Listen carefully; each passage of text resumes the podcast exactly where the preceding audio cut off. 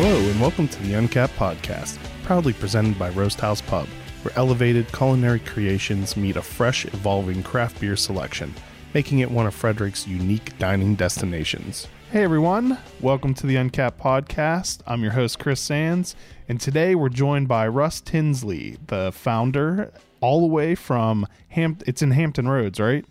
Yeah, Hampton Roads, Virginia. Hampton Roads, Virginia. He's the founder of Oozlefinch Blending, and I didn't write the Beers. whole beers and blending.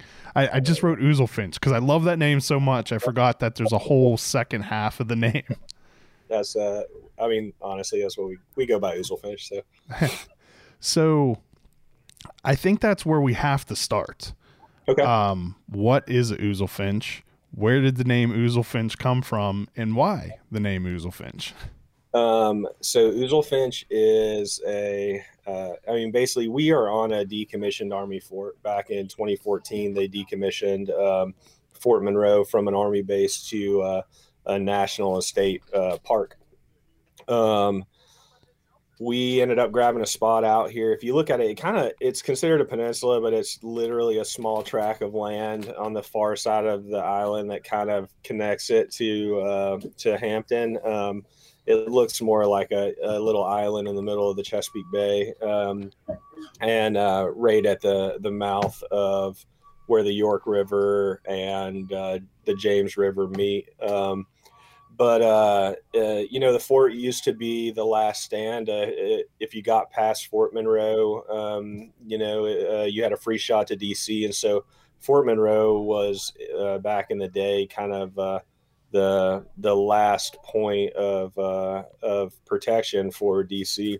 Uh, so you had a lot of arm, armaments and stuff like that on the fort, inside the fort. Um, and it, it literally is a 360 degree fort uh, with a moat all the way around it. Um, there's Nice. some land, yeah, there's some land that's like outlaying outside of the fort, which is where the brewery sits um, on the island. But um, you know, just a, a- the place is so rich in history, uh, and that's really what drew me to uh, grabbing up the spot. And not only that, it's the only place in Hampton Roads that you know you drive onto the island, and it's uh, it's out of the city. Everything's protected. So, um, sorry, my son is running back and forth. to get Doritos. Here, take that with you. Well, I mean, I'm at constant risk of one of two children running through that door right there, so I don't care. He grew up here pretty much, so he thinks he, he has right to everything here. it's his place. Yeah, hundred percent. I Yeah. um I watched the comedian last night. Sorry to interrupt your story, Oh, but like it was just so funny where like he- he's a dad, and a lot of his jokes had to do with being a dad, and one of them was um talking about like when he was a kid. He's like, "Can you imagine growing up in an age when the children aren't in charge?" yeah, right. No, so man, like, I mean, my kids are pretty much in charge. yeah, are too. I mean, I love it though. You know, it's uh, he's been a lot of fun, and I mean, we'll probably get to this later, but he has literally named a majority of our beers just. You know, since he was a little kid and first started talking, I was keeping notes of all the stupid stuff he said. and- That's awesome. so we uh, a lot of our beers are named um, after stuff that he had said now he's he's in school and he's talking right and uh, uh, not really as much as much fun to listen to but Not nearly as much inspiration. yeah so he's got a little brother that's one and a half and uh, so he's on the on the cusp of being able to fill those uh, fill He'll- those stats for the next couple of years He'll take but- over the beer naming duties. yeah, man. I mean, it's uh, it was funny when you know we have some really cool names, uh, uh, and a lot of the stuff that we uh, we still do. You know, Party Dinosaur was his. Um, uh, let's see, he did uh, Feel So Better is one that we've done recently. That's his. He did Dude Blanket, which is an IPA that we make, and uh, he you know has a little turtle blanket that he calls his Dude Blanket. So there's a bunch of um, things in there love you buddy and you know some of these uh some of these ones that mean more to him and i and then Yeah. other ones that are just hilarious and so we've re- reused them but um so yeah So uh, before I interrupted you, you were talking yeah, about yeah. uh, the location. Yeah the location it's really just rich in history um you know a lot of folks uh, don't know this, but um, the first African Americans or the first Africans that were brought against their will to this country um, as slaves landed on the beach of this small island. Uh, and then, you know, do you fast- know by who? You know, I, I, not off the top of my head. Pirates. Oh, really? Yes. Pi- I learned. So there's this guy I know uh, that I met through craft beer. He's a huge craft beer yeah. fan too. Um, him and his wife. Uh, well, his wife has a fairly popular Instagram account, Hoppy Black Lady, I think is yeah. the. And he is a professor at a university up here, and he's really into pirate history. Uh, and he taught me that that the yeah. first slaves were brought to the United States, and they were forced to purchase them because basically, when a pirate would show up in a port, you bought whatever they had to offer, or you would be their next victim. Yeah, that's crazy. Uh, I do know there is a lot of pirate history here too. Like there's some ties to Blackbeard and all that here locally. Um, but uh, but yeah, man, this uh, this this little small tract of land that we sit on um, wasn't only the place where um, you know slaves uh, were Africans were enslaved um, and considered slaves for the first time in uh, in our country's history, but uh, it's also the same place that during the Civil War there were um, three uh, African men that escaped from a uh, from a Confederate base across the river at Sewell's Point and floated over to Fort Monroe on a makeshift raft. Um, you know, and then basically the South uh, went to the Union General here uh, and said, you know, by federal law, you have to give us our property back. And the general basically replied, you know, you succeeded from the union. You're no longer bound by our laws. Um, and we're not bound to do anything for you. And they're considered contraband of war. And, uh, you know, in no way was it still easy for, for uh, you know, African Americans back then, but it started the whole movement um, of uh, of the Underground Railroad ending at Fort Monroe, and by the time the war ended, there were ten thousand uh, freed slaves here. In oh wow!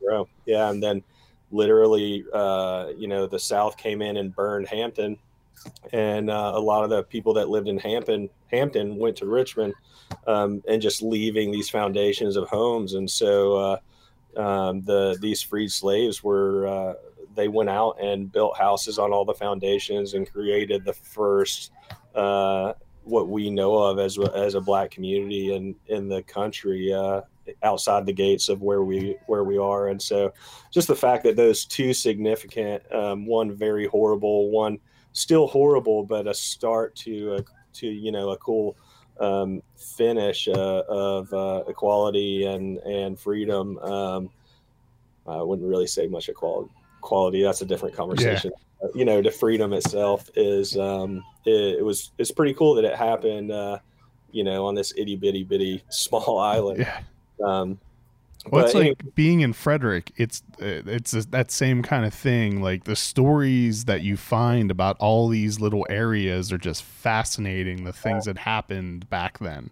Yeah, and I honestly, my teachers from uh, from high school would smack me for even saying this now, but I geek out on history, and I wish I knew that when I was younger. That's I'm really hoping that story I told was accurate because yeah, I, yeah. I was told that while we had been drinking, and it was a while ago. So if yeah. I if any of that was wrong, I apologize, and I feel like I need to just have him on my podcast to talk about pirates and drinking because. Yeah. that's that's awesome. I have no idea, honestly. I just know that the first. Uh, the first ship had landed here on on Fort Monroe, and and uh, the first enslaved uh, people were brought on and and uh, sold into slavery here. Um, so too bad you're not within the moat though, because that would be pretty damn cool to have a brewery that's protected by a moat. Yeah. So honestly, we the original space is inside the casemate walls, um, which gets back to our original point. I, I got way off topic, but um, uh, you know, the original uh, space that we were going to get is within the casemate walls. And basically, the old cannons used to sit inside these fortified walls with these little like cubby holes, you know, that you see on movies and stuff. I mean, yeah. it's real. That's what it was. And, uh, and so the cannons would shoot out those holes Um, and when you know they moved into uh, you know World War One and all the weaponry that they were using inside the casemate walls were kind of obsolete, they replaced it with bigger guns that, that they put on top of the moat. Um, and so it opened up all the casemate spaces for renovation and other stuff. And so they used it for base housing. Um, and then in the space that we were originally looking at purchasing and, and fixing up for the brewery, um, there was the officers club was in there. Um, and so the more we researched it, um, we found out about uh, this, you know, um, kind of folklore tale from uh, Fort Monroe history. Um, and, you know, in early 1900s, uh, really early 1900s, like 1905, uh, there was an officer drinking at the club there in the casemate. Um, went outside, saw this bird uh, he said, you know, the bird had a long neck, red bloodshot eyes, no eyelids, flew backwards, feet spanning into its wings, no feathers, and, you know, flew at Mach speeds. And so there's all this, you know, story behind it. And it literally went from a joke to where the club adopted it as a mascot um, because one of the officers' wives uh, found a little statue in town that um, looked like it and so they put it in a glass case behind the bar and then it went from a mascot to uh, ultimately turned into a secret society called the order of the Oozlefinch and uh, yeah and so they were committed to three things in life um, there's a lot of fun stories and stuff that go with this but they uh, they were committed to drinking gambling and roasting each other which we thought was awesome yeah then, you know such a gentleman's own... club yeah yeah they had their own little crest, and on the crest, underneath in Latin, uh, translated, it says, "What the hell do we care?" And so, you know, a lot of that is just kind of. Uh, it fits uh, the way that we approach beer and the way was it approach was there still yeah. is there still an order of the Oozlefinch or was that long funny since... thing yeah so it's not called the order of the Oozlefinch anymore uh, when when the school that was here, the artillery school, left Fort Monroe, um, it took the order with it to Texas, and it was still surviving there.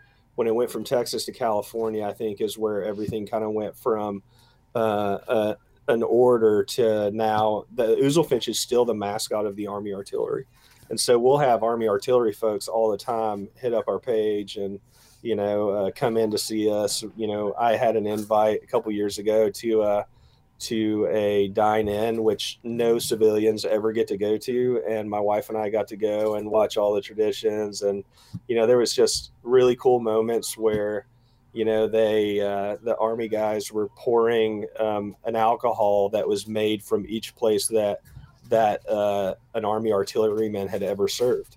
And so, you know, there was like 40 something bottles of alcohol going into this punch bowl.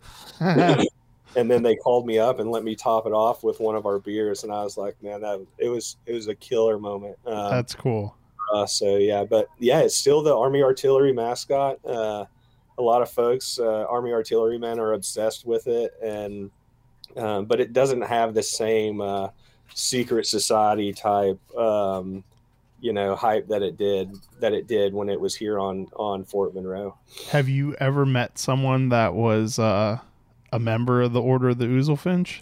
I haven't, but we've gotten, uh, you know, like people's sons uh, or daughters when their parents die will bring over stuff and, uh, you know, have certificates that say, I've got one hanging on the wall over there that somebody brought in and gave to us, but it's certificates from their grandfathers or dads that um, served and were actually inducted into the order as a Oozlefinchling, is what they used to call it. So, um, That's really cool yeah, we have a few of those that people have brought us, uh, um, but I don't think it's as big of a as a, of a deal as it is as it used to be. You know, even the on the base here, there's a headquarters building that was built in like 1920 or 30, and there are uh, little oozlefinches hidden in the uh, ironworks on the front of the building. And so uh, it's, I mean, it's it was everywhere out here uh, back in the early to mid 1900s. That's hilarious. Well, that's a even better story than what I was expecting. Yeah, I know. I mean, I feel like like with the name, it had to be good, but oh, that it it it delivered and even more. One hundred percent. and nobody had trademarks on it or uh, copyrights, and so that made me even happier to figure that out. yeah. So I got that one, and you know, with as many breweries that were popping up around the time that we opened up, it was like you're no chance grabbing a name that somebody else didn't already have. So we were pretty stoked. I, um, we're gonna take a real quick uh, sponsor break, and Sounds then when we come back, uh, we covered the name, so I think we should cover what you were doing before Oozlefinch and what got you to the point where you wanted to open a brewery. So Let's we we will be right back. Uncapped is brought to you by one of Frederick's original Maryland craft beer destinations, located off of Urbana Pike, featuring a warm, inviting atmosphere and knowledgeable staff serving up fresh, locally sourced culinary creations and unique craft beers on tap. Open seven days a week, our friends at Roast House Pub invite you to enjoy a casual lunch, happy hour specials, delicious dinners, and specialty desserts. Follow them on social media to keep up to date on their monthly beer dinners, Mom's Spaghetti dinner battles, and what beer is being featured for Buck Above Monday. Idiom Brewing Company proudly offers a delicious variety of beers to satisfy the most discerning tastes. Best known for their wide array of IPAs, delicious fruited sours, and robust porters and stouts, Idiom has a simple goal in mind to bring people from all walks of life together to enjoy themselves and each other. Whether you're a hophead looking for explosively juicy IPAs, are one of the adventurous few looking to try boozy, sour, or complex flavors, or just looking to enjoy classic styles and seasonal favorites, they'll have a little something for you. Idiom Brewing Company is located in downtown Frederick, just south of the intersection of East Street and East Patrick Street, with ample seating directly on Carroll Creek. Uh, what year did Oozlefinch open? We officially opened our doors in September of 2016. So, what were you doing leading up to founding Oozlefinch? Ugh, I was um, I at the time was doing uh, undercover narcotics for the city of Newport News. That probably was a stressful job. It was booming and stressful, but I honestly I loved it, man. We uh, I had a lot of fun. The guys and girls that I worked with were the best, you know, cops, uh, hands down, I'd ever worked with. Um, you know, small unit. We had maybe 16 people in our office uh, out of a department. I think they had, I don't know if it was like 500 people or something like that at the time. And um, and Newport News is a pretty big city, uh, and there's a lot going on. And so, you know, to kind of have an opportunity to do some cool stuff like that, and um, you know, I did everything from buying drugs to prostitution stuff to uh, um, you know bigger investigations to and i ended uh, my career with them doing uh, leading the human trafficking team and got to help write the human trafficking bill of 2014 in, in richmond for virginia which was which was really cool to cool to do i never got to use the law ever because i quit on july Yeah. 1st the day it took to you know the day it started but uh but I had a lot of fun in that career, and you know it was exciting. The people are amazing uh, that I worked with, and it was just nonstop fun all the time. Um, running owning a brewery is probably a lot safer. I'm guessing. That's the reason I quit. your your wife is probably a lot happier with your new career. One hundred percent. I went through a situation there, uh, a shooting. I mean, without getting into too much detail, it was just not good, and um, and uh, I was uh, I was hit, and my wife and I went through that whole thing together, and immediately decided, you know, when when you're in a job like that, you're having so much fun, and uh, it just is a nonstop adrenaline rush every day, and uh, uh, and you don't really think about stuff like that, or when you do, you're like, eh, it'll never happen to me, and then when it happened to me, I was like, uh, it's not worth it. This to me. sucks. Yeah. so you know the adrenaline was cool while it lasted, but in the heat of the moment, when when things got real, uh, it was. I had to bow out because I I was not about that life. Yeah, I got a finger cut last. I mean, a paper cut last week on my finger, so I can imagine. horrible. It's horrible. Uh, I uh, so that like there's a common theme in a lot of uh people who fo- have founded breweries. Like, so I guess I, I, was at a larger risk of my dog bursting through the door instead of a, of a I kid. saw the door creep, but I was wondering what was going to happen. It's a, the the dog is upset because all the women of the house left and they're her favorite. So now she's going to be upset. Uh, um like there's there's a lot of people that worked in IT, a lot of engineers, a lot of people in finance. I don't think I've ever interviewed someone that was an undercover undercover narcotics officer before. Yeah, yeah, it was uh, it was fun, man. I mean, I was homebrewing at the time, you know, and uh, I had always planned on doing a brewery eventually. I just didn't plan on doing it till I retired, and then, like I said, when things things got real, I, we pulled the trigger and did it, and uh, you know, it was a good thing we did because everything got so oversaturated really quick. I think, you know, it's hard. It would be a lot harder coming into the game now. Uh, than, yeah, you said 2016. Yeah, that yeah. was. I would say that yeah, that was probably right about the cutoff where like you could survive if you opened after then, but it's a lot more difficult to grow and. Yep. Yeah. I mean, you really needed to establish yourself uh, probably before then. I mean, 2016 and 2017 was nothing but like nonstop visits from people who wanted to own breweries and, you know, me kind of walking them through what I went through and how we did it and, you know, what was good for us. And, uh, but I, I'd have to say, I haven't, nobody's come by here and, you know, the last year or so asking for, for advice. I think everybody, well, COVID uh, yeah. uh, put his plans on hold. So, uh, but it definitely uh, has slowed down quite a bit. So, um, you wanted to preserve your life, and 100%. you. Uh, so, had you been um, home brewing for quite some time during that time, or was it a semi-new hobby? Uh, it was fairly new at the time. I, you know, I had started homebrewing probably in 2009 uh, after I got married, and um, you know, it was one of those things. She bought me a kit for Christmas, our first Christmas together. She got me one of those uh, Mr. Beer kits, which I still have four of those beers the first time I ever made it. um, and that was in 2009. And then within a year, man, I was hooked and uh, went up to Dogfish Head, took a class that they had there for homebrewing, and um, and then just never really looked back after that. I ordered more expensive equipment than I should have ordered for my house, and and then uh, and then it just kind of snowballed from there. And then when everything happened at the police department, it was one of those things of, you know, what are we going to do? And my wife asked me, and I said, well, I've always wanted to own a business. I always knew that was something I was going to do eventually.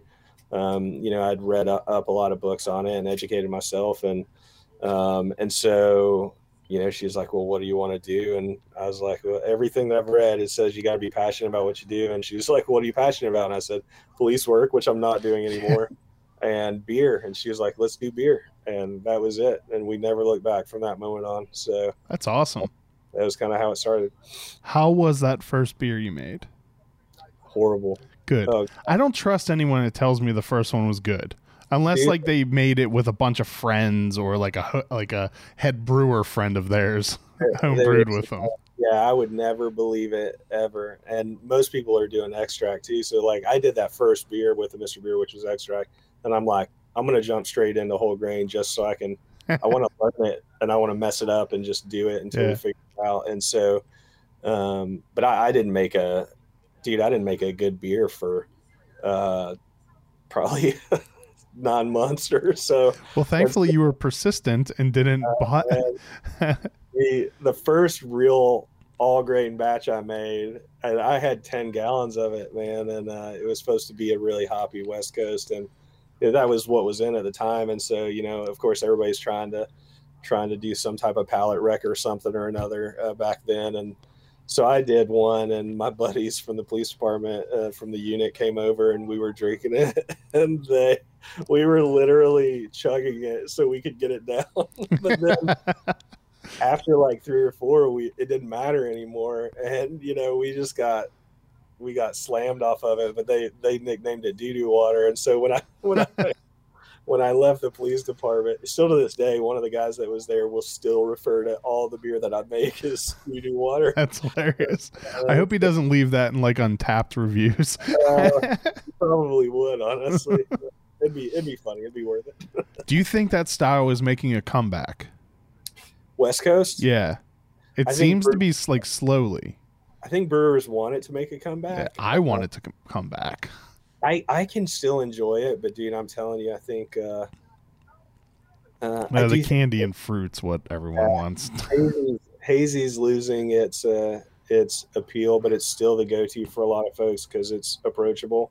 Um, I think West Coast uh, old school people who got who got into beer and started loving beer, you know, when all of us did, when Hoppy was was king, Yeah. man.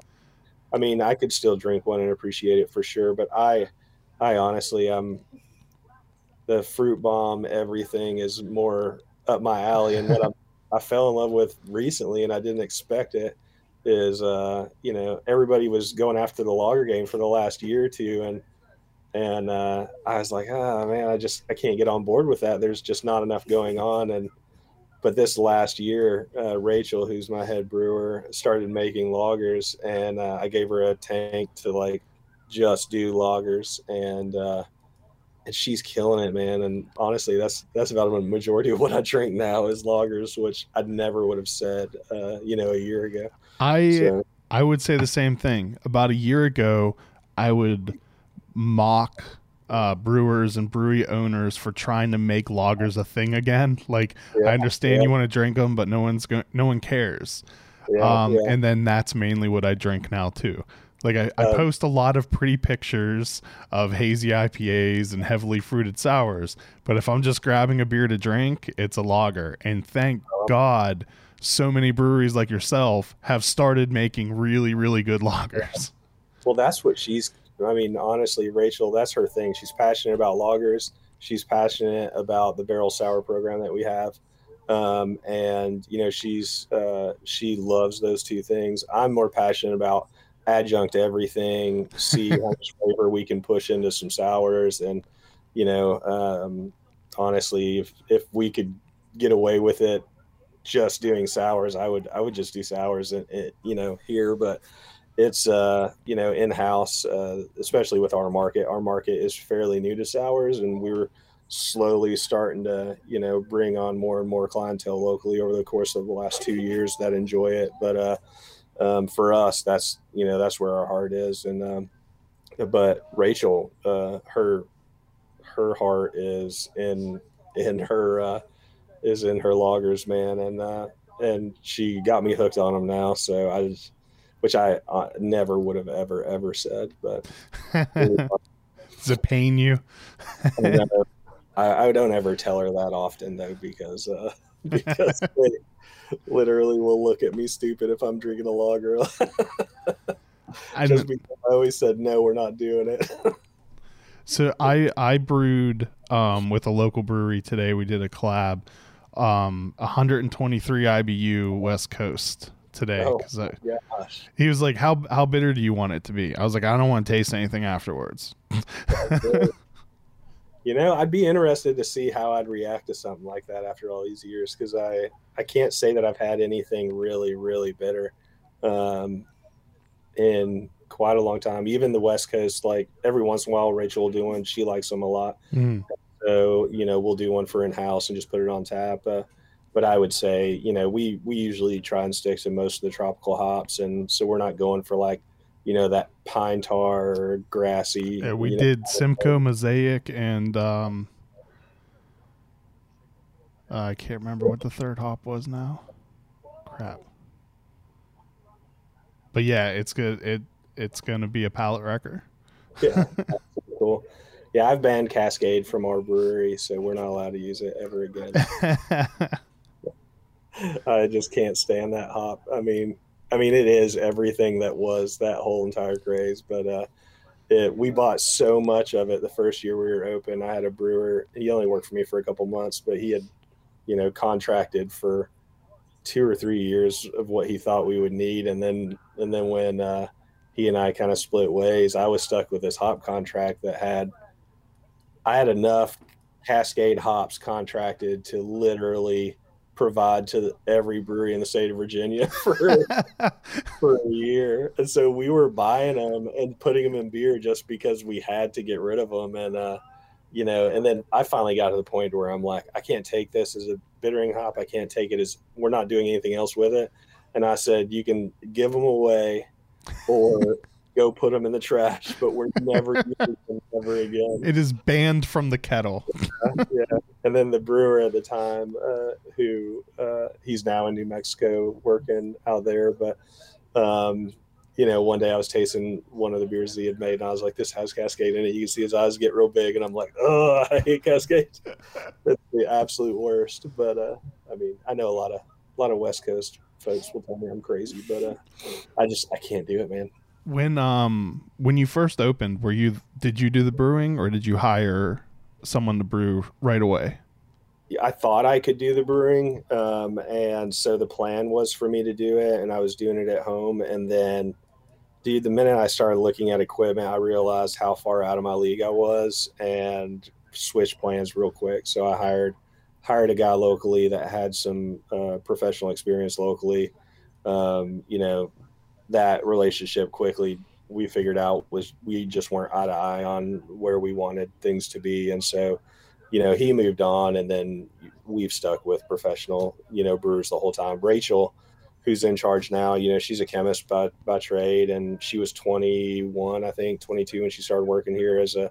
I had her do bartending first uh, in order to get in the brewery, just to show me she wanted she wanted it, and she did. And man, she was she was great behind the bar. She came in, and started doing lab stuff for us, and she was amazing there. And then she ended up making it to assistant brewer. And then when our last brewer moved to New Mexico, she uh, she took over and she's been doing it for the better part of almost two years now, uh, probably, um, where she's been kind of uh, doing a lot of the brewing. She took over, uh, but she took over as head brewer, I guess, uh, a year and three months ago, I think, and really, honestly, kind of changed the direction we were going with with a lot of our beers. Um, we were still sour focused, but we weren't. Uh, we we more made a name on uh, on just doing weird adjuncts uh, back then. And so I think with her, we've really kind of focused in on what I wanted as far as uh,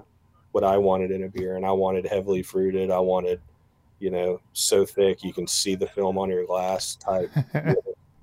and so she's slowly, you know, helped mold us to, to get to that place. And, you know, she still does really well balanced uh, sours and, and a couple of the series that she does, but um, she also absolutely kills it when it comes to when it comes to uh, you know doing the the uh, heavily fruited, fruited stuff and weird adjuncts. I mean, we spent all morning today throwing, trying to make an ice cream uh, banana float sour or banana, banana float a banana um, whatever banana split. It. Yeah, banana split Sunday uh, sour, and so we spent all morning in there with thousands of uh, ice cream cones, um, a crud ton of maraschino cherries, uh, more Hershey's chocolate than I've ever seen in one place at one time.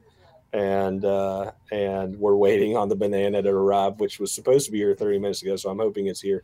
Um, and uh, and that's going straight in. So they've been in there messing with that all day. And uh, uh, but you know she she kills it. So let's take uh, one more quick sponsor break, and then we get back. We can talk about um, kind of gets like the technical details and things of the brewery and uh, friends with benefits. Yeah, man. So we'll be right back. There are many reasons why I have chosen District East for where I purchase beer. I love the flexibility of being able to make a custom six pack or take home a crowler from one of the eight beers on tap.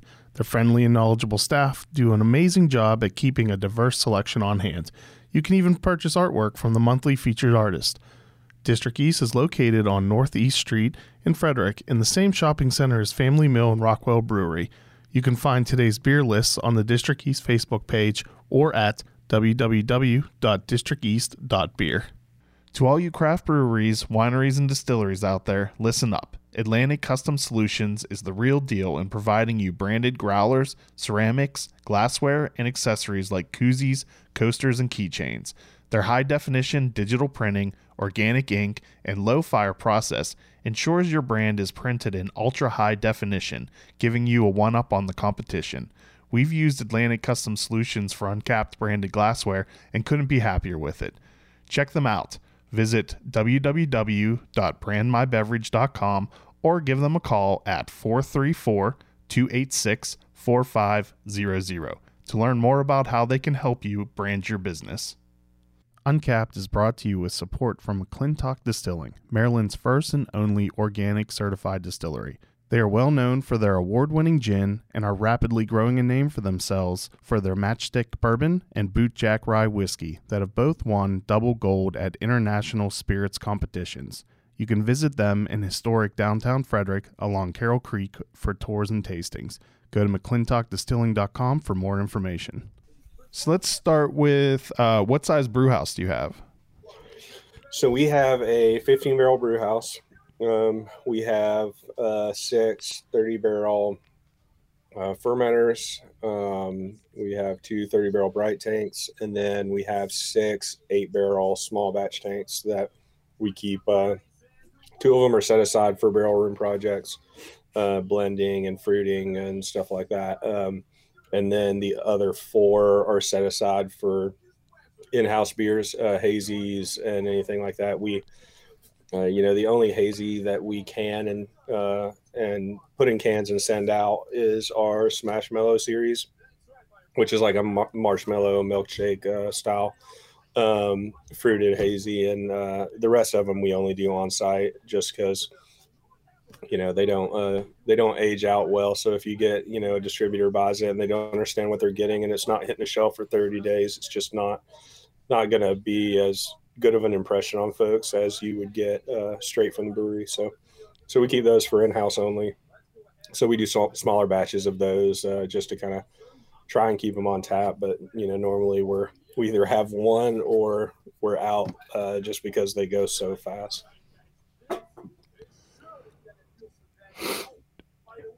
Oh, sorry, I got distracted by your website. Um, did you uh, did you start out at 15 barrels or did you upgrade to that? No, we started out at it, yeah, um, which was way, way more than we ever needed. Um, I'm glad we did it now because we were able to grow into it. Yeah. Uh, but, um, you know, we, the first year we were open, I think we probably uh, were only at like half capacity. So now we're running full capacity. We added two extra 30 barrels. We could, honestly, we could use quite a few more. So, um, but, uh, you know we we just added to back in October, and so you know we'll uh, we just pretty much got to the where we're pacing ourselves with the new fermenters and so we probably won't add a, another two until I don't know. We may have that conversation again this fall and see if it's worth you know growing significantly more than two or three or whatever. Um, but yeah, we uh, uh four of them are sour tanks. Um, we do uh, we do do live sours in our tanks. Um, obviously, we just got the pasteurizer, so that changes things for us. Uh, so whatever you get uh, coming out of the tanks or and into cans will be uh, will be pasteurized and uh, um, will be uh, um, you know beer that's uh, no longer living bacteria or, or yeast in the can. But um, you know, before we were doing straight sour, we had we had different equipment, different hoses, different you know canning, different everything for our sour and clean side of the house. And so uh, with the pasteurizer now, we're kind of getting to the point to where we can combine everything post pasteurizer. Uh, and so that's what we're working on now is is one testing the pasteurizer to make sure it actually is killing everything and and uh, and we don't have to worry about re-fermentation or we don't have to worry about bacteria mucking up uh, the lines uh, down line, but um, so far it's been it's been great. Do you have do you have a lab there where you're doing cell counts and every everything for quality control and yeah, we stuff? Do. Yeah, we do. And with us uh, being live, having live sour and not doing kettle sours, we have a pretty extensive uh, lab compared okay. to breweries our size. I think, you know, we have the Invisible Sentinel with which is a PCR machine. Um, uh, Rachel does ATP tests constantly on all the equipment uh, and on all the beers that come out, and she's you know she's uh, doing anything and everything to uh, uh, to try and make sure that we're not uh, that all the beers are not contaminated. But the PCR machine uh, is is pretty great. ATP is really helpful. Um, you know, she also uh, uh, plates everything and makes sure that just as a backup, you know, it takes three days to really get a lot of those results back. But uh, but we always do it just to make sure that um, that you know we don't have anything that is uh, gonna spoil or or um, continue, you know, fermenting our beer out. But so are even your um like heavily adjuncted sours aren't kettle sours? No, not at all. That makes Nope. you unique or f- Yeah, fairly yeah. unique. Yeah, I mean, That's- honestly, we we're able because of that. We're able to really get the pH down quite a bit. Um, we uh, most of our pHs and our sours range from you know usually around 3.1, 3.2. Um, you know, a lot of the breweries that we know and and uh, uh, you know they're shooting for like three four, three five. Um, but we, I love the pucker. I love the like enamel ripping type uh, sour, and so that's what we do. And you know, we've got we had one beer we got down to two to two point nine before, which was My goodness. awesome. Yeah, Did that like was that drinkable though? like I feel like yeah, surprisingly, it was. I never even would have. I thought that it would have been less acidic than some of the other ones that we have, but um, it was just the combination of, of fruit and Okay. you know, all the other adjuncts they had in there kind of evened it out. But you know, uh, majority of ours we shoot for like three one, three two, and I think now that we have the pasteurizer, we're going to start messing around with, uh, you know, we can mess around when we want to, kind of when we want to pull the beer and and run adjuncts or or not, and so um, it's just easier to control uh, that whole thing. Um, you know, usually if you do the kettle sour, it uh, you stop it whenever you want it to stop, but you throw it in a tank, and you know she's going until until you uh, until you pull her out. So or until you put her through the pasteurizer. So. Um, or until it stalls, which normally is what we were going with, and uh, we normally stalled around three one average, probably. so I think that's a great segue into um your sour festival. Yeah, so we um, we absolutely uh, love sours. Honestly, that's uh, it's where my heart is. It's where we all sat down as a team collectively a few years ago and said, you know, where are we going to put our effort, and uh, you know, how are we going to do this? Uh, uh, when we were picking kind of a direction we wanted to go, and everybody agreed sours are where we needed to put put our energy, which at the time nobody was doing, and for us it was. Uh, you know, people were doing it, but it was like few and far between. Um, you know, when you come here, our we have seven or eight sours on tap at all times, and uh, um, and so all that said, uh, we really want to just uh, highlight and focus some of the best sour breweries that we know, and uh, um, and not only folks that we we know personally, but folks that we think are just absolutely uh, destroying it um, in the sour game and. I know there's a lot of others out there that we miss, but we're uh, you know we're doing the Friends with Benefits on uh, on May 22nd. Uh, you know we invited probably close to 40 uh, breweries out to do that. Um, everybody's bringing sour beers, and that's it, except for Schilling. Uh, we're gonna have Schilling's gonna set up a lager tent um, for folks that may not understand what sour is when they get here. So um, Can I set up a table selling tums? Yeah, man, come on, bring it. Because. I feel like there's going to be a bunch of old people like me that by Yeah. the end of it are going to have some serious heartburn. oh, dude. Well, I, honestly, well, yeah, I, I'm with you there. Um, but yeah, we've got 40 sour breweries that are coming out for it. There are 39 sour breweries coming out for it, and then Schilling's coming out and pouring some lager. And uh, um, you know, it uh, it's Someone wants some Doritos. it's my homeboy. Here, take these. Uh, sorry about that. That's Um, uh, completely fine. Oh gosh, I, guy- I always describe this podcast as being just shy of professional, which gives me wiggle room to allow anything to happen. hey, well, this is this is real life here. This is how it happens. Yeah. And Oh man, good lord, this. this um, he uh, anyway. So we we're doing uh, 40, 40 uh, breweries. Everybody's representing a charity. uh, from their home market or one that they care about, you know, deeply. And um, we're giving away uh, combined. We're going to give away about seventeen thousand five hundred dollars to to the charities based off of different superlatives that people will vote on um, that kind of go along with the friends with benefits theme. Um, you know, half of the event is happening online. We sold, we pre-sold boxes for that, um, and we're shipping all those out next week to people, so they'll have them by the 22nd of May.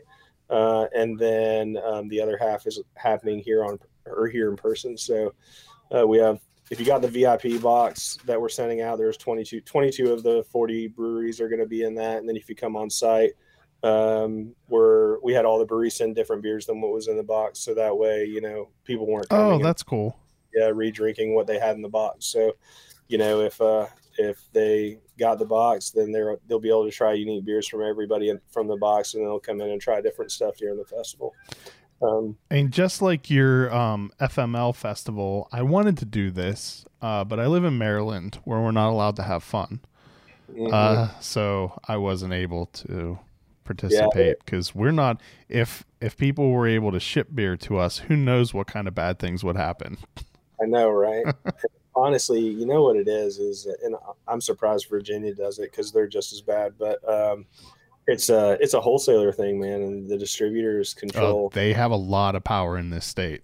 They, they do here too, and you know, I it's almost sickening how much power they have here. And you know, you sign with a distributor here, it's for life. You can't ever get out of it, and uh, unless they release you and agree to release you, which most don't. Um, and so, you know, when you go on and you look at online at all the you know different people that they've donated money to it's literally like right down the aisle man yeah. they're on both sides uh, hitting both campaigns with money so that way they're you know they don't lose that, that we uh, um we had a big uh it was two three years ago like a, a big tr- attempt to reform a lot of those laws mm-hmm. and and I remember and it was kind of crazy for me because during that time period, I, when I started this, I never thought I would have anything to do with politics. But yeah. that year, I had the comptroller on a couple times. I had people running for governor come on to talk about what how they would approach it. I had a senator on, and like all this because it like it became such a political issue. Yeah, but I just yeah. remember like to your donations thing during the testimony for that uh, all that legislation, there was a guy who was part of some nonprofit that had to do with like transparency in um, vote, uh, donations to to public officials. And he started listing like where the donations came from. Man they flipped out on him. Yeah. And yeah. like you can look at online. I, I yeah. looked at our, one of our distributors locally that we just don't see eye to eye, and uh, you know they uh, if you look it up, I've looked it up myself just to see you know where it's going, and um, they uh, they're literally paying the same amount of money on both campaigns every single time, and uh, it's it's almost sickening to know that that's how government works because that's not how it's supposed to work. You know, it should be looking out for for people and you know, we have a lot of really great distributors that we work with. So I was just about to say, like, this is a good. I mean, we're going to come back. I still want to talk about friends with benefits a little bit, but this is a great time to point out that you are now available in Maryland. And selfishly, yeah. all I care about is you're available specifically in Frederick, Maryland, at District East. Um, and you, I mean, in Maryland, we definitely have some really, really good distributors, and you signed with one of the great ones, uh. Other Side beverage thing is the yeah. yeah. So Matt has been a guest on the podcast before to talk about how like they kind of have a different approach. I told him he was basically just running a fantasy football team in the beer world with his lineup of breweries that he was assembling. And winning every year, man. That's honestly that's what attracted us to him is, you know, it's it's all about so much of this game is association and you know finding people that are like-minded and then you know you stick with those people and uh, you know so for some people it's uh, they you know do their same core beers over and over again and then other folks do like we do and you know we just hit our 500th beer in four years and uh, and so um, it's uh, for us our biggest thing for distributors has been, you know, people that understand ex- exclusivity, and then people that uh, uh, that are associated with brands that really kind of live out uh, um, the same type of uh, just approach that we do at this whole thing. So and then know know what stores to give the beer to because everyone's going to want it, but Yeah. know which stores can actually. Um, if you have a beer that needs to be handled specifically, know how to handle it and know how to sell it. So Yeah. that that's um, so I'm excited that now because as I told you earlier, I've never had a Noozle Finch beer. I've been a f- fan of you purely just off of your branding. I love the name. I love the artwork and everything to do with Oozlefinch. I just haven't had the chance to try one of your beers Well, well, yet. So well, I'm excited Dave. for that now.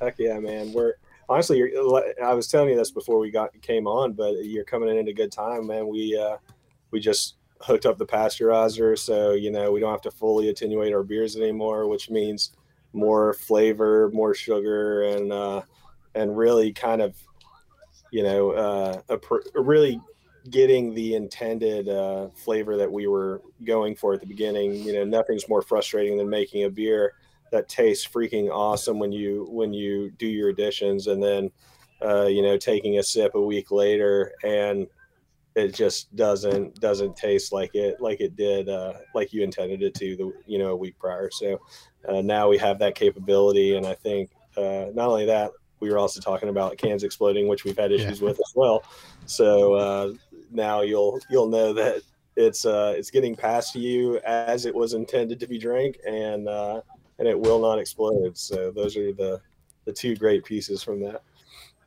So, a question I've asked several other people and is a big concern I have. So, when um, everything can open back up and you're able to have people into your tap room again, will you still be able to distribute beer? Um, and I'm just going to say selfishly to District East and Frederick, Maryland, or is or are you going to end up having to pull stuff back out of distribution to feed your tap room? Um, I think it it's probably going to be. I would say a little less than what we're doing now to distro, but um, you know the good thing is for with us is uh, we're we're very committed to our distributors that are good to us, and so um, it's uh, um, I I think you'll be able to get it. It may not be as often, but we kind of like it that way. Is An you know, we- occasional treat. Yeah, we like distributors that'll come and pick up once every two or three months instead of you know once every two weeks. And we're, our whole goal is to not saturate any market we're in, and um, and uh, unfortunately, a lot of distributors' goals are the opposite. And so, uh, you know, we've carefully placed ourselves with distributors like you know uh, like Other Side and all these. Uh, um, we have a bunch of them throughout the country. We're in like 18 different states, but they understand what uh, what we're trying to do, and they understand exclusivity. They understand uh, um, the beer community and and where where we're going with our brand. And so, And that it's Uh, okay to only take a case or two to a single place. And yeah, exactly. Um, and you know, for us, it it uh, doing doing that type of business is a, one way to really grow slow and not overgrow uh, too fast, which I've seen a lot of breweries do. And then uh, Hey Russ, there's a Joe Griffith up here, um, and he was saying that if you had any time, he'd like to say hi. Sorry, I'm in an interview. oh my gosh, sorry. uh, I, like I said, just shy of professional. I forgot it was on. I should have unplugged it. I'm gonna unplug it now. Uh, because th- that's a concern I've had, and and not a huge concern, but like the, w- I think a lot of people have had have gotten used to over the last year getting access to beers that you never had before because a lot of breweries you're putting so many more so much more into cans that it started to become more readily available in stores that I just wonder like how much is that going to go away over the course of the next year or so as tap rooms open back up?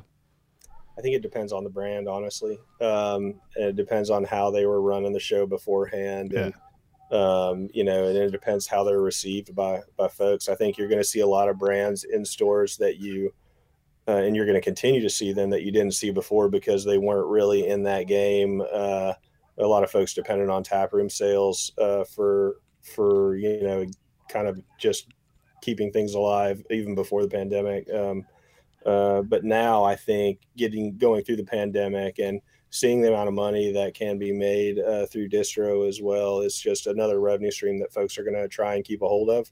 Um, and I think you're you're more sought after exclusive brands. I think you're exactly right. You're probably not going to have them as readily available, um, which to me I think is a good thing. Um, I know to consumers it's not a good thing, but for us, uh, that's right where we want to be. You know, we want people to be excited. We want people to, uh, you know, I don't want folks to be able to go to the store and find their beer anytime they want to, or find our beer anytime they want to. So, uh, you know, if that's the case, then uh, then I think folks aren't uh, buying enough of it, and uh, we need to kind of relook at the way we're doing things. But um, it uh, for me, I I mean, it's I think you're probably right, but the one thing I will tell you, it also depends on your distributor and how they treat the brands. Because more exclusive, uh, more exclusive breweries understand and respect distributors that respect what they're doing, and yeah.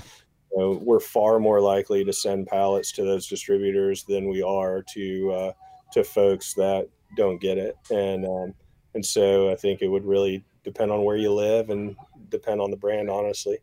And I know a lot of breweries during this time took this time as opportunities to do expansions and to and a lot of breweries purchased canning lines over yeah. the past year way way sooner than they had planned to originally so i guess in some ways that it, it that convenience is going to continue because now th- there are fewer places that are relying on mobile canning to put products out yeah exactly and I, I mean there's a bunch of things and you know, for us specifically, you can equate. We were canning beforehand. Uh, we weren't. Uh, we have grown our distro during um, during uh, uh, the whole pandemic, but we've also looked into different revenue streams that we didn't have before. You know, we never had a. We didn't worry about online stores. I didn't have a license to sell direct to consumer in ten different states, which we have now.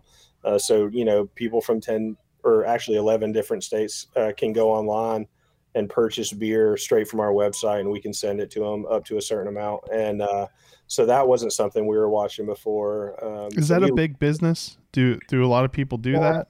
um honestly not it did it during covid all the time we were mm-hmm. we were slammed um, but uh, i think now the um, as the pand- pandemic is calming down especially here in virginia uh, people are starting to go outdoors. I mean, our tap room has been absolutely. We still have the the limitations in the tap room, but we have a massive yard space that sits on the water out here, and so you know our our uh, front front lawn has been filled. Um, you know, every Thursday, Friday, Saturday, Sunday. So it's uh, it's they've been folks have been really good to us and really supportive uh, since we've been able to kind of open that piece back up. But um, uh, I would say it, it, it I don't know. It really depends. It depends on the situation, you know. Um, yeah, I would just think like the shipping becomes so expensive that it's it it, it adds a uh, a friction to yeah. the purchase that it. Oh, percent, hundred percent. I mean, you're talking twenty something dollars of shipping, uh, average probably if you're if you're buying twenty four beers. So um, it it uh which if you're buying all 24 doesn't seem all that bad but if you're only buying 12 and you're adding another $20 on there yeah. uh it doesn't, doesn't then it make, feels pain a little more painful yeah and especially you know beer, with folks like us who are using a crud ton of ingredients and you have to you know in order to make money off the product you have to have a little higher price point than most other people do um it's uh you know folks aren't aren't willing to spend uh all the time unless they really know what they're getting. You know, we have we have some folks that uh, will order like crazy, and then we have uh, most folks are just coming out to the brewery. Honestly, yeah, I would think like that. That caters to like a hardcore fan who can't yeah. get to you yeah. directly, but um, someone just looking to try, it, it adds a friction point that may necess- may not necessarily want to. Yeah, no, hundred percent. Um, So Yeah, the um the virtual festival is, or were you done with that thought though? Sorry, I cut oh, you I was off. actually I was actually following into probably what you're about to ask. Okay, so the virtual festival you can't get tickets for anymore because you obviously had to be able to put together the sets, uh, but you can still purchase for the in person in person part of the festival. Um, will those be available until they sell out, or is there a cutoff for when those will no longer be available? So, I mean, honestly, we'll we'll be selling selling them uh, on site the day of. Okay. Um, you know, we're gonna have to cut it at a certain amount of people, uh, uh, and you know, I think I know what that number is. I'm not real comfortable putting it out yet because I need to research it a little bit more. Um, but we, uh, They don't make Um, anything easy to figure out what Yeah, uh, how to stay within restrictions, and it seems Yeah. to be getting worse instead of easier. well, and for us, I, I think for me, it's less of what their restrictions are and more of like a What- personal What will Uh, make you feel comfortable with?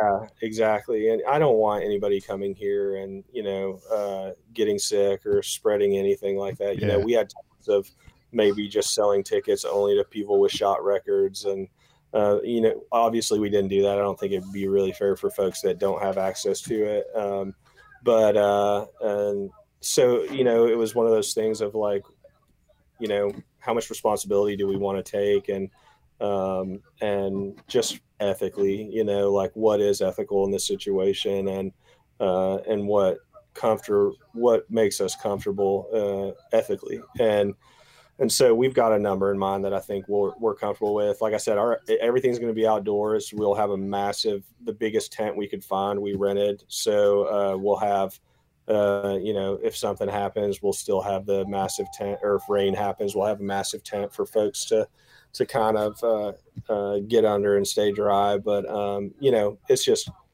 figuring out what uh, what the right what the right thing to do is, um, and then going from there. But yeah, so we'll. I mean, we're planning on selling at the gate, uh, but again, if if it sells out uh, beforehand and we hit that number, we're definitely going to close sales. So. Um, yeah, and I don't know if uh, if you've seen the breweries that we've updated recently. Um, I mean, I'm looking at. I don't, I don't know which ones you added recently, but I am looking at the list, and it's an all star cast. Oh yeah, man, we are so stoked. So, um, let me see the most recent list. We've got Three Sons, 450 North, Almanac, Alvarado Street, American Solera, Aslan, Bearded Iris, uh, Benchtop, who's local. Uh, we love what those guys are doing. They're coming out. Uh, Barrel Culture, Big Ugly is another one that's local. Um, really good folks. They're doing great stuff. They're coming out too. Uh, Black Project, Casa Agria, Crooked Stave, Deciduous, Grimm, Heavy Reel, Hidden Springs, Hoof Hearted. Uh, Real quick, and- Heavy Reel. Jeff from Heavy Reel was such a great guy. Uh, Oh, who he's was n- nice enough to introduce me to you. I drove up. Well, he was doing a collaboration with Fourscore up in Pennsylvania, and I stopped Oh, in at Fourscore, and I ended up chatting with him for like two hours. And then I was like, "Hey, you want to come on a podcast?" I, I haven't officially met him yet, but he is so cool. And you know, we we've been going back and forth um, since you know day day one of this fest almost. Uh, um, and uh, he's been texting me back and forth, and they're coming. You know, they're coming out for it, and uh, and great beer. He makes some great beer there. yeah, he. Uh, I, I can't wait to meet the dude. I think he's awesome. Honestly, some of the there's folks on the list that I haven't met before. Um, you know, we've obviously uh, we've got. Uh, let's see You stopped that. I I interrupted you at Who Farted. who farted. yeah, so those guys are killer too. Um, Imprints coming, Ingenious, Magnify, Mast Landing, Mikkeller, Finch. Obviously, we're here. Perennial, pretentious. That would be really poor planning if you. All right. Did. way back. um, perennial, pretentious, uh, out of Tennessee, Schilling, the answer, the drowned lands, tripping, animals, uh, urban south, Vitamin Sea, weathered souls, weldworks, Wiley roots, and yeast of Eden. But honestly, you know, there's a couple of these names on here, like I was saying, that we haven't met before, and so you know, we're we're tight with um, quite a few of them, uh, but there's other ones that we haven't, man. I've been really surprised with some of the folks, man. You know, I think um, the, uh, but literally, I think trying to figure out who all I've been talking to. That's just funny. The Wiley Roots guys are are hilarious. Uh, Weldworks we kind of knew a little bit beforehand, and we just did a collab with them. Uh, really good dudes. Um, we're excited. Vitamin Sea has been has been really cool. We haven't met them yet. They're coming down uh, for the. I'm fest. excited. I've never had any of their beer, but a friend of mine uh, just came back from a New England trip and uh, gave me a couple cans of Vitamin Sea beer to try Oh, out. yeah, I'm I'm excited to, to meet them. I've had their beer before. Um, Just had never met never met the folks behind it, and so uh, they're coming down. We're we're stoked for that. Um, you know, Deciduous is coming down, and you know I've had his stuff. It's amazing. They're going to come down and do a collab with us that that week as well. Um, Imprint is folks we haven't known yet, and he's been you know a lot of these a lot of these people we've never met before that are just absolutely killer people, and you can tell that uh, that there are type of people just via text getting ready for this thing, and so uh, you know um, I'm I'm really excited because we've got we've got friends like Ingenious, uh, Almanac, Schilling, those guys we know really well, and they're coming they're coming down, and then uh, we've got um, other folks that we've never you know like I said we've we haven't met and uh, that are coming in for it, and I, I just think it's it's going to be a really really uh, good time at least on our side uh, and everybody else's if you're if you're into sours. How uh, how did you go about assembling this list of breweries? Yeah, I mean, it's basically like, uh, well, I better be careful. um, no, I mean, there there are breweries that I reached out to that couldn't couldn't commit to it. Um, but uh, for the most part, um, there are breweries that I've had and that I really respect in the game, and so. Um, you know, there there were a few that reached out to us, um, and you know, uh, a few that were on my list to contact last week and get these last minute details uh, lined up. And a few of those folks had reached out, and then we added a few more others um, in the last week that were kind of on my list. But honestly, I I respect them highly. Uh, I respect what they're doing. I've had their beer, and uh, I just believe that they are just you know they're like-minded like we are. And i think you hear that a lot in the beer community is like like like-minded folks like-minded folks like-minded. And uh and it's true though. They uh think uh who we are as a brewery and who we are as a business uh um we really resonate with what these breweries are doing. And uh and so that's how i put the list together. But um you know a lot of it there are a lot of hype boys on the list and and I think uh, for me, it's it's exciting because I I fanboy over certain breweries just as much as does. so um, so it's it's cool to be you know part of uh, one of the smaller you know the smaller pieces of uh, of the puzzle and uh, get to get to hang out and try some of the beers from folks that you really have you know that I've respected for for years in this thing. So Do you plan on making this a yearly festival? one hundred percent. Awesome. Yeah, one hundred percent. Um, I don't know how. I'm not too sure about the digital side of things right now, um, and how we're going to approach that later. I think uh, the uh, just the logistics. Um, when we did FML, it was absolutely. I mean, the name is perfect for how I felt the entire time. Yeah. Um, and then we thought, well, we have it nailed down. Let's do it again this year for this one. And uh, it, it's hell, man. the logistics have been hell. And so um, uh, I don't know really where the digital piece is going to go. Uh, I feel like we may be one more year of needing to do stuff like that. I agree. And Just from like a pe- like mass population comfort level of 100%. Yeah, I'm, I'm with you. But I think the way we're going to do it more like the way we ran the, the last two are we really didn't have a limit on what we were selling. We just said buy, buy, buy. Um, and, you know, we ordered as much beer as we needed. And, uh, but I think moving forward for us, it's 100% going to be, we're going to have 200 boxes and that's all we're doing. yeah. And if you get it, you get it. If you don't, sorry. Um, and so rather than doing just 200 VIP boxes or whatever it was, I think we had 280 that we did. It'll probably just Oh, be Jeez. 280 boxes, uh, and we're done. And that's Uh, you got like you guys assembling and shipping everything, right? Yeah. Yep. So, I mean, we have a shipping partner in New York for this one. Which, Okay. So, you know, they're doing states that we can't legally go into. Um, and uh, which I don't know how that works. We've applied to every state that a brewery can physically uh, ship to. So, uh, but they're a different entity. So there's different licensing for everybody. But we we ship to 11 different states that breweries are allowed to ship to, and so we take care of those 11 states. And then there's another like 20 something states that they that they take care of, and so they're shipping there. But you know, we basically took FML, which was 10 states, only us shipping the boxes, and then we uh, we multiplied that times two and we're taking care of like you know two separate houses and and you know the guys at halftime beverage are awesome and you know they've they've been amazing but just trying to coordinate with breweries sending uh, a lot of folks didn't understand how it was happening and so you know sending a festival pallet you know splitting the beer in half and sending half to new york and half to virginia is uh was uh is still a complicated process. So Will the box be like the FML festival where it kind of forms a little Instagram photo nah, man, box thing or yeah, as much as I would have loved to have done that again, um, that thing was expensive. And I, so, I bet like seeing pictures of it that was the first thing I thought of.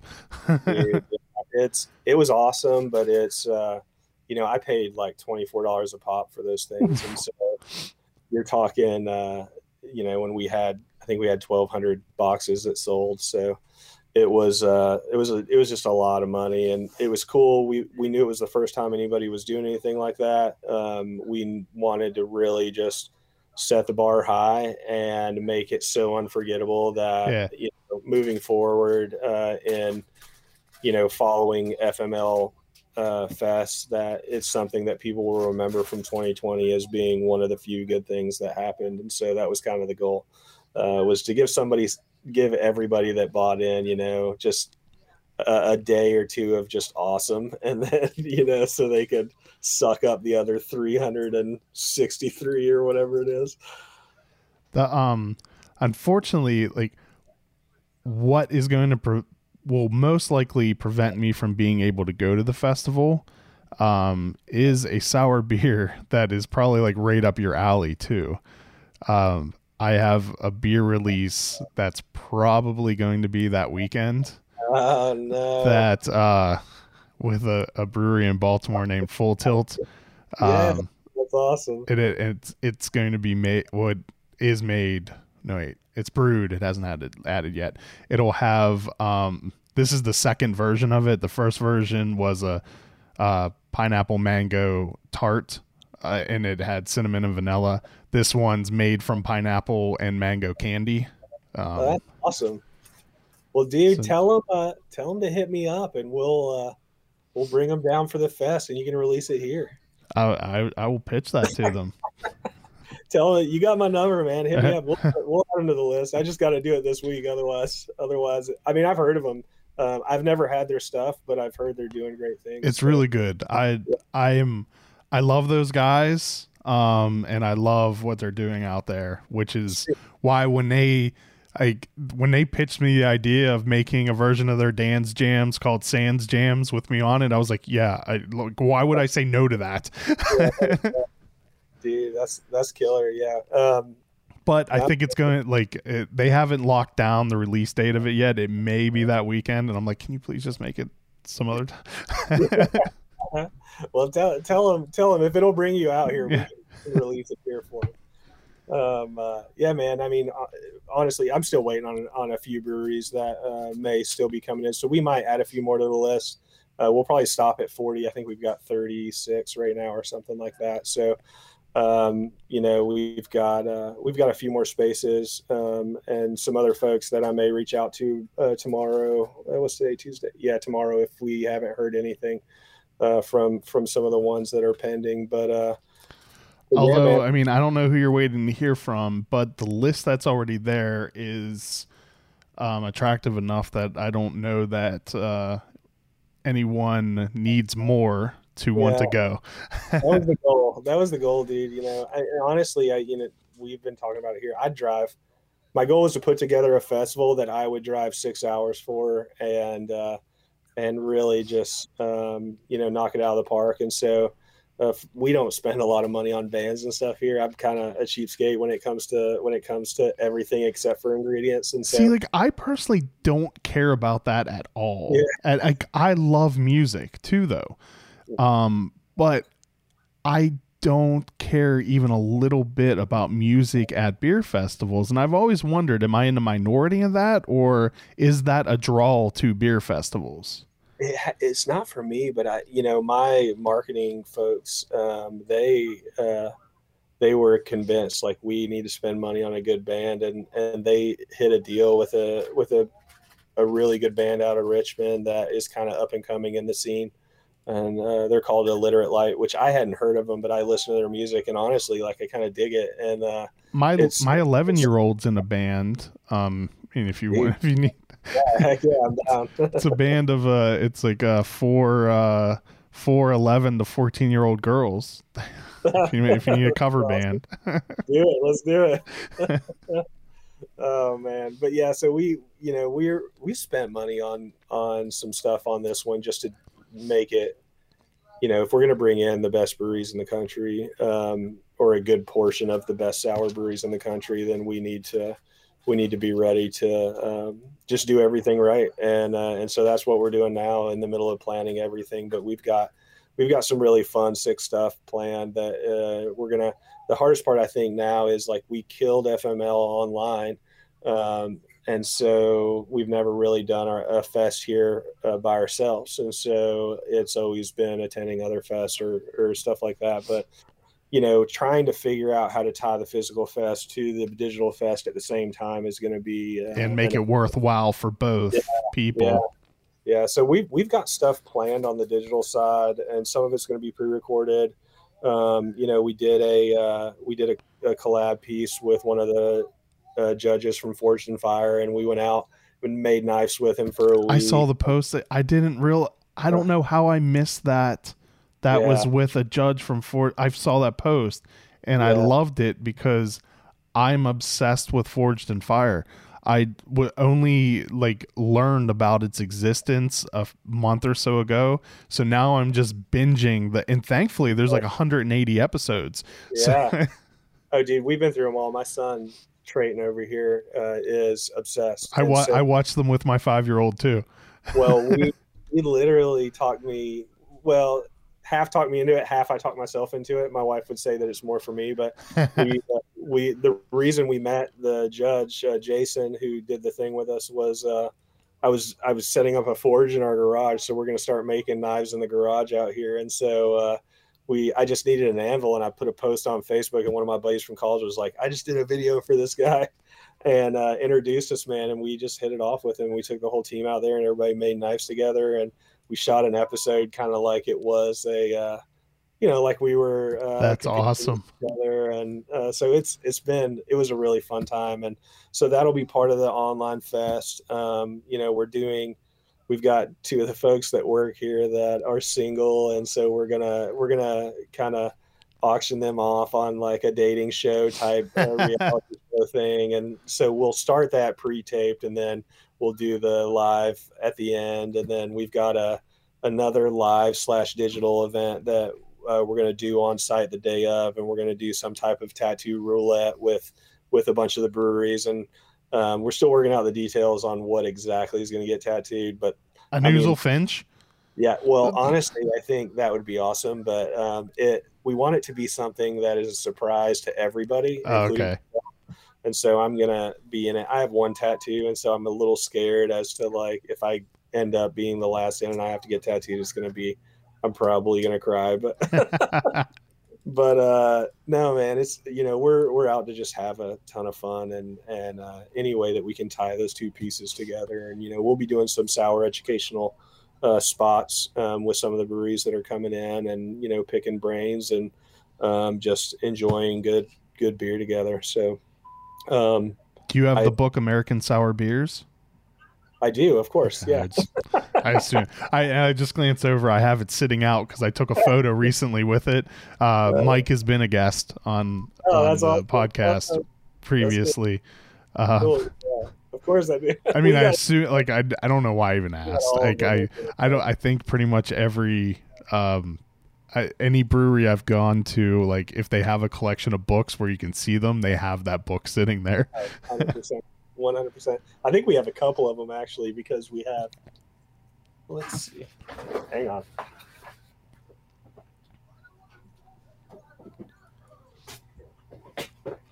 There it is.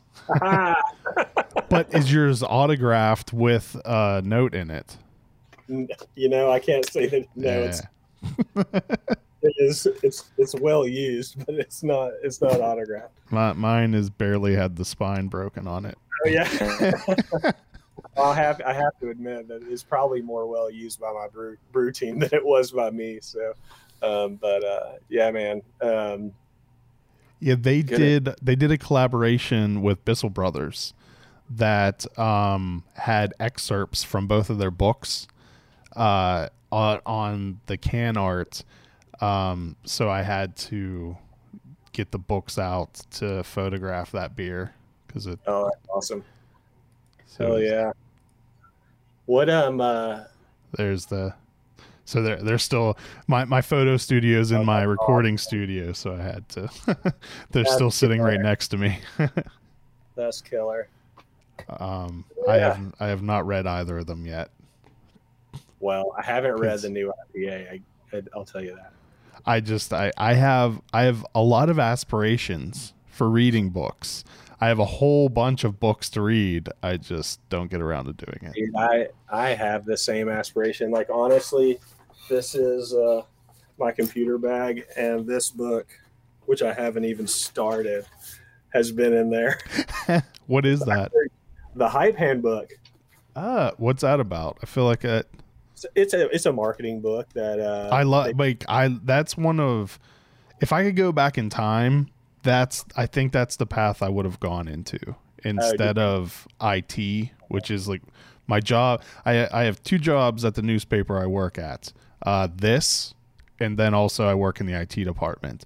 But I love I love marketing and like content creation and That's awesome. I mean, honestly, I, uh, you know, it.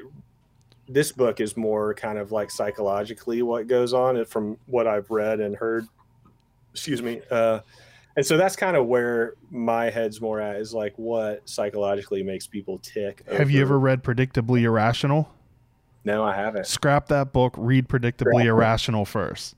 I'm it's a, it it's an amazing book about like advertising and marketing where it's all about how human beings think very irrationally but in a very predictable way Okay. so like one of the, one of the things i always remember in it is that they say like in a restaurant your menu should be the the most profitable item on your menu should be the second most expensive uh, entree.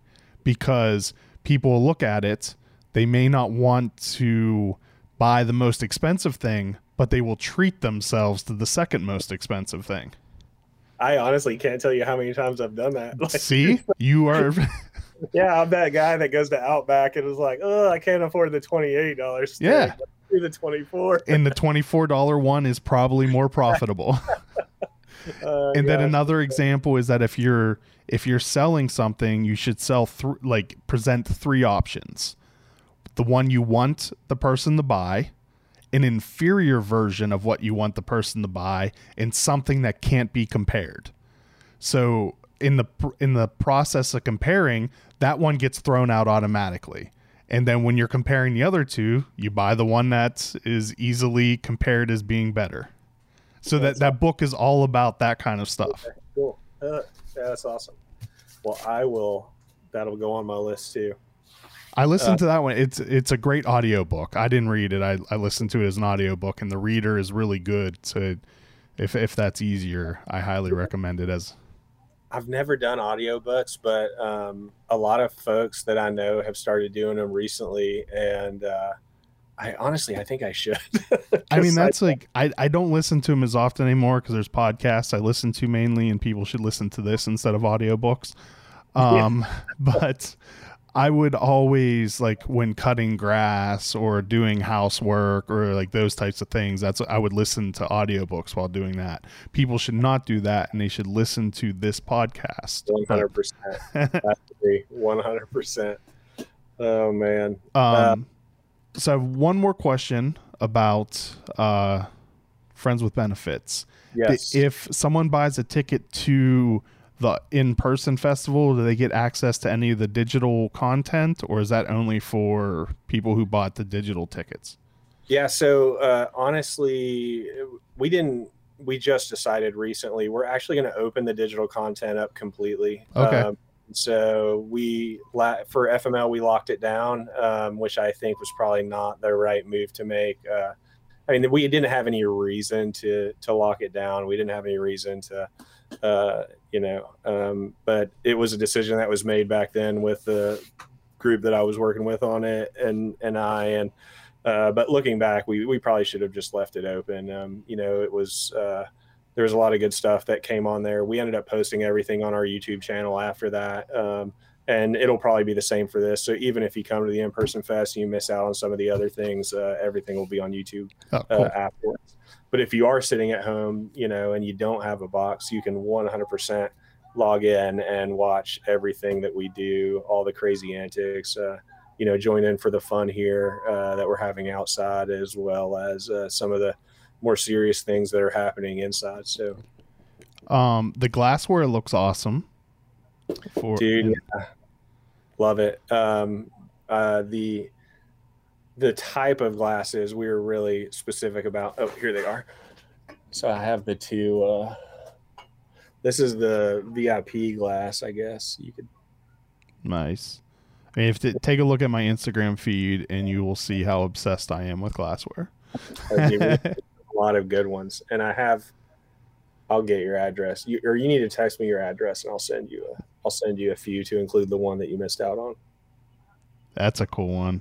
Yeah, so this is the taster glass, which we went back and forth on whether or not we were actually going to use because we're not sure, you know, like how everything's going to go over with COVID and, yeah. you know, people using the same glass going up to the tap. So we're going to give everybody a glass as they come in. Um, and, uh, uh, but we're not going to utilize them. We'll have little little tasters sitting sitting there, and people will use disposable tasters every time they come up. But they still get the cool glass to take home with them, which is honestly um, the probably the biggest uh, um, fest glass I've ever seen. But it's uh, a great whiskey glass to use. So um, that's what I uh, have used it for.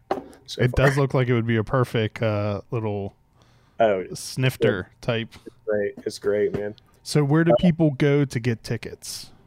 They can go on the website, which is uh, fwbsourfest.com, um, and it will uh, link them over to uh, to the ticket site that we're using for uh, for buying the tickets. Um, we everything's doing digital. Uh, we were not selling physical tickets, uh, so you know everything will be scanned as people come in, and and uh, we're going to go that route with it. You know, it's um, an I, I've always thought that crazy OCD thing I have. Um, I work in, and maybe it's because I work in technology. Like I have a degree in electronic engineering. I work in IT, and I never it's only recently I would actually trust them, but anything I ever went to, you know, you'd always buy online or through the app and then always print it out because like, oh, it's not going to work if I. yeah. I do the same thing with plane tickets and everything. Yeah. I literally just in the last year, well, probably the last year before COVID started using my phone for the, for flights. um, but, uh, yeah, I'm the, I, dude, I'm the same way. And even like, you know, uh, my wife, she's real good about opening her phone and taking notes in her phone on her notepad in her phone. And I can't, I literally keep a notebook with me at all times. And I've got stickies everywhere all over my desk. And, uh, but yeah, I, I don't know what it is, but I, I've got to write it out. Um, that's just how I, I am old school, I guess. I don't know. That's funny that that's considered old school. But. Yeah. Us old guys. um, so there's two tickets. There's general admission, uh, general admission get you in at Just- at, at what time?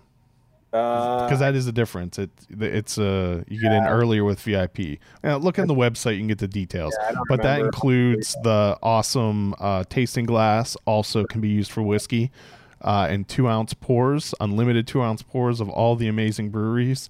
Uh, that's sixty dollars plus fees um, and tax, and then the VIP experience, which I think is awesome because to me, it's always like beer festivals were always the place where I wanted to go and meet people that were exactly. involved with the beer.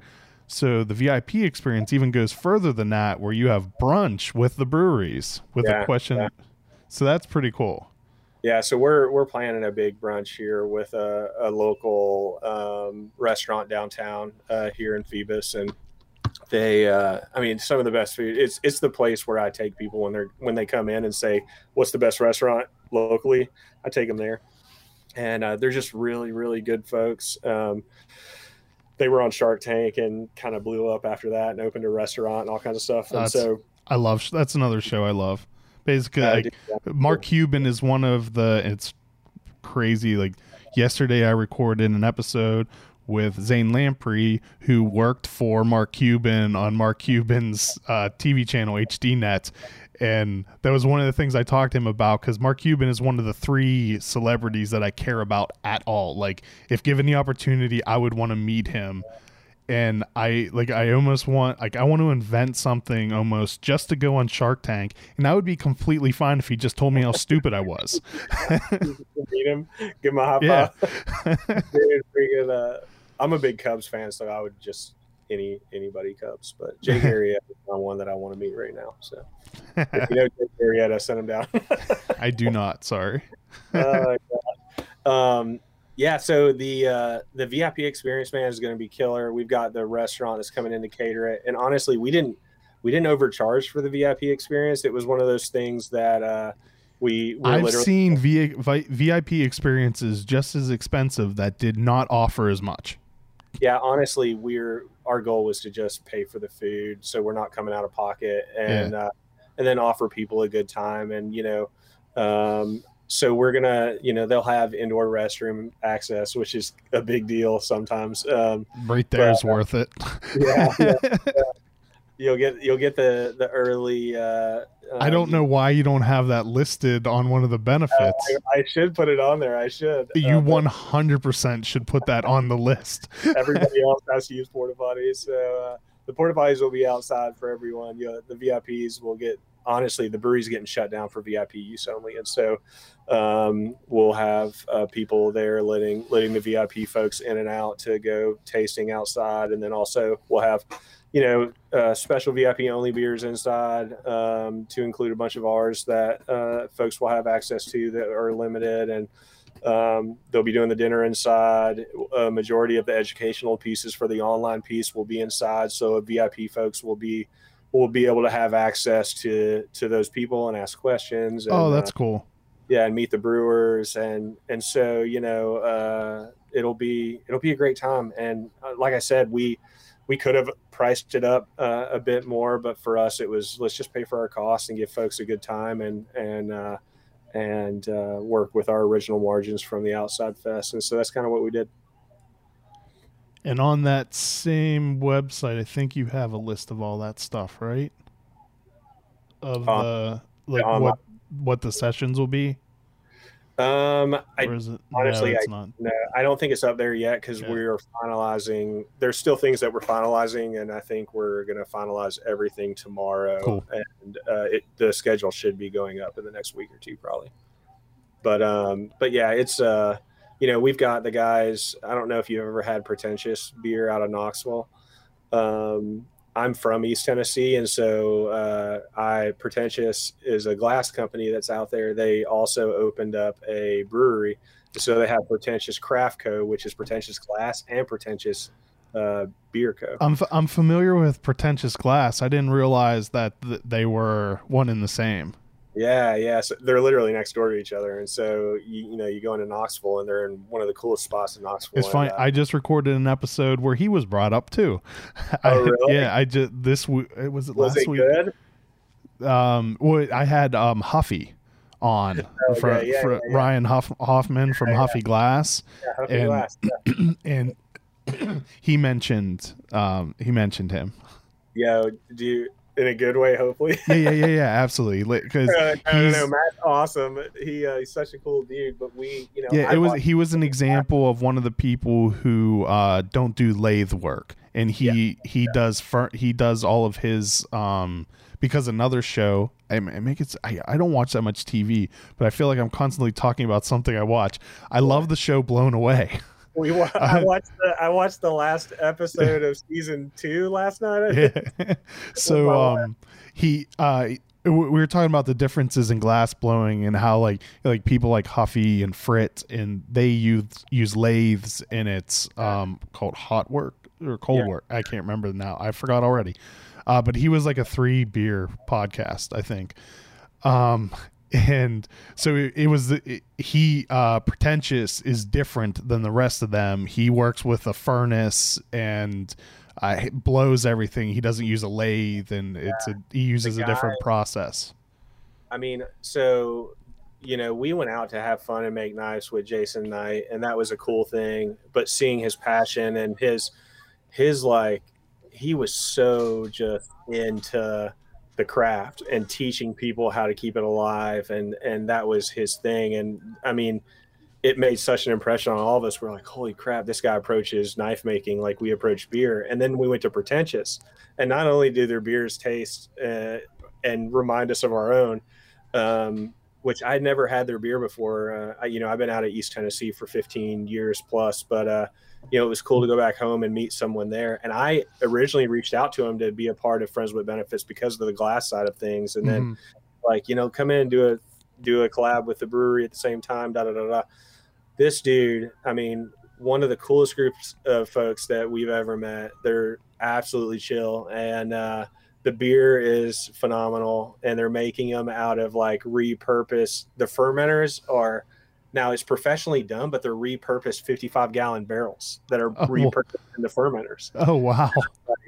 the somebody makes them locally in Knoxville, and I'm like, I, it was absolutely blew my mind the way that everything was set up and how focused they are on on just craftsmanship. And so, you know, watching him do all that, and he started talking to me about Frit, which I had I knew about the glasses, but I didn't know about Frit and like uh, you know the hype behind that. And I started following Frit a couple weeks ago after I talked to Matt and you know, just uh, it really gave me a different mindset on um, the amount of effort and time and passion that go into all these different types of crafts. And so, uh, and it's exactly how we feel about our beer. And, you know, uh, we, uh, it, it's changed the way I do business with people who, you know, I'm, I'm not looking to go out and do business with a bunch of knockoff uh, uh, glass, you know, companies that are trying to knock off pretentious or knock off Frit or knock off, you know, Huffy or whatever. It's, uh, um, it's uh, which is something I'd never ever even thought about before. I didn't think I'd care, but I'll show you something. Nobody's seen this yet, actually, but we just got back from there last week. Um, Matt made this for us. Oh, that is amazing. Anyone who, unfortunately, most people listen to this. Um, but you got to send me a picture of that that I can post okay, because it's it's the Oozlefinch uh, done in glass, and it's amazing and functional. yeah, it is. See, you you pour out of his uh, out of his little uh, little butt tail feather there. Dude, he, I mean, he made that in like 15 minutes, and we're standing there. He didn't even tell us he was making it. He just like, I'm going to do something for you guys, and I mean, we were just watching him. We couldn't take our eyes off of him. It was so just, I, I can't explain it, man. I mean, it was amazing. And uh, um, and then he's working, and he made one wing, and I'm like, he's not going to try and make an Oozlefinch, and sure as crap, man, he did, and That is Uh, so awesome. sent it home with us to to have here. So that'll be a that'll be a fun um, that'll be a fun little thing that we'll all get to play with over the over the, the festival. So I'm saying I'm saying we haven't used it yet. I think I'm going to save it for the fest, and they're coming in for the fest, and uh, and so we're gonna um, you know we're gonna have uh, we're gonna have uh, fun with that. So, but yeah, man, I honestly uh, their uh, their whole take on and just craftsmanship and their own craft and it, the amount of energy and passion that went into it, it just it literally uh, psyched us up, man.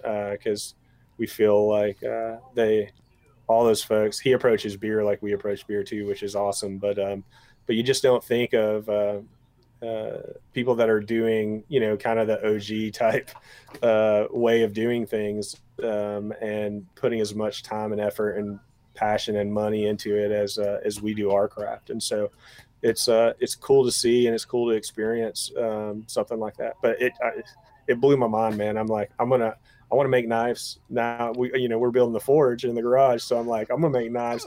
Then I'm gonna get a an oven and I'm gonna I'm gonna blow glass. you know. I mean, I, I literally, while I was making my wife watching yet another episode of Forged in Fire, told her I was like, honey, I'm either going to start blowing glass or making knives poorly. One of those things are going to happen. I have to do this now. uh, you want to see my knife we made? Yeah. So there is there is a guy who was a runner up on Forged in Fire, local to here, that um at one time he gave classes where you would go and like do that type of thing and make a knife but he also started a business making those grinders. Uh-huh. Um, and that business took off so much he had to like put on hold his bladesmithing, or I would definitely be going there to make a knife. But yes, I want to see your knife. It was so hard to find the equipment because everybody wants to do it now, and so it took us forever to like get all the pieces. But this thing, check this out. That is awesome. So you made that on your own, or at that when you went to the Jason's place. Yeah, no, we made it uh, when we. This is the first knife I've ever made, and we made it with Jason. That's so, so I cool. I made this one, and my staff uh, that was with me. There were four others with me from my staff, and they all they all made one as well. I mean, they all look really similar, a little bit different shaped, but uh, um, I mean, to sit down with him and do this in two days like that was so cool. Um, I love that you've taken your staff to go to to the things that I love. me for it. They w- hate me for it. Like, they didn't want to do it. No, they were like, "This is your excuse to go out there and learn how to make a knife from one of the best." I'm like, I will. I want to move down there and work for you now, and I will just support any that. yeah, the, the funniest thing is they all got there, and after day one, everybody was like, "This is one of the coolest things," and so you know, uh, we some of the staff since then have said we should the management team we should do this every every quarter go do something else and, i'm like yes we should that that would be awesome yeah, i have a list of things i really want to do I, want to learn how to make, I want to learn how to blow glass now let's go do that yeah. so but yeah man we uh it's uh we're having fun and uh you know just trying to anything we can do to just not get burnt out and uh, and continue slaying and slinging good beers, I guess. So uh, it's uh, it's been a fun time. What is the best way for people to um, keep up on Oozlefinch ha- Oozlefinch happenings? Honestly, uh, Instagram is kind of our thing. Um, we we put a, a, a, lot of focus into Instagram. Um, I hate to say that we don't on Facebook. We, you know, we have a, huge local following on Facebook. So anything going on locally, uh, if you're local to the area, uh, is kind of more Facebook focused. Um, Instagram uh, is more of a national uh, focus on on what's going on uh, within Ouzel. But you know, we we just started a YouTube channel back during FML, so we've we've got that, and we're planning a lot more with that as we go. And uh, you know, I think as far as keeping up, is probably uh, probably Instagram would be would be that's what even when I'm trying to keep up with what's going on here, I'll, I'll go look at Instagram. I know that I've abandoned, well, not completely, but I focus most of my time social media wise on Instagram. Like, that's just where beer is. yeah, you know, the funny thing is though, when you put paid ads online, we get zero results from from Instagram, but we get a ton of results from Facebook still, which is weird. Huh. I mean, we don't get zero results, but the the results we get on Facebook far outnumber anything we we get on Instagram. I wonder uh, why that is. I don't know why it is either. Maybe because it's more saturated on Instagram, or I have I have no idea. and and they're probably still separate algorithms and th- there's a lot of things about Instagram I don't understand. yeah, me either. So basically, everyone should just go to Instagram um, and follow Oozlefinch Beers because even from there, you you have your link tree that tells everyone to go for everything you need to know. Yeah, hundred Um, percent. And uh, you know, on, honestly, Instagram's normally the first thing. And if you're not on Instagram, just get on Instagram and f- search for Uncapped Podcast and follow me also. um, thank you so much for your time. Um, I know you you are very busy, so I appreciate. Of um, course. and I also appreciate you signing with Other Side and shipping your beer up to Maryland now. We appreciate them too, man. I mean, we're we're absolutely stoked to be working with them, and uh, just a great group of folks. So, um, yeah, man, keep keep a lookout, and uh, I'm serious about that beer release. If you guys want to do it, let's make it happen. All right, I, I will uh, pitch that to them. You you got And- my cell, man. Text me and let me know, and we'll uh, we'll bring we'll bring them in for it. Uh, and uh, thank you everyone for watching and listening. Cheers. The Uncapped podcast is produced by Graham Cullen and me, Chris Sands. Be sure to like us on Facebook, and if you've enjoyed these podcasts, please leave us a review on Google Play or the iTunes Store. A special thanks to Double Motorcycle for providing our theme music. Thanks for listening. Oh my God, that's good.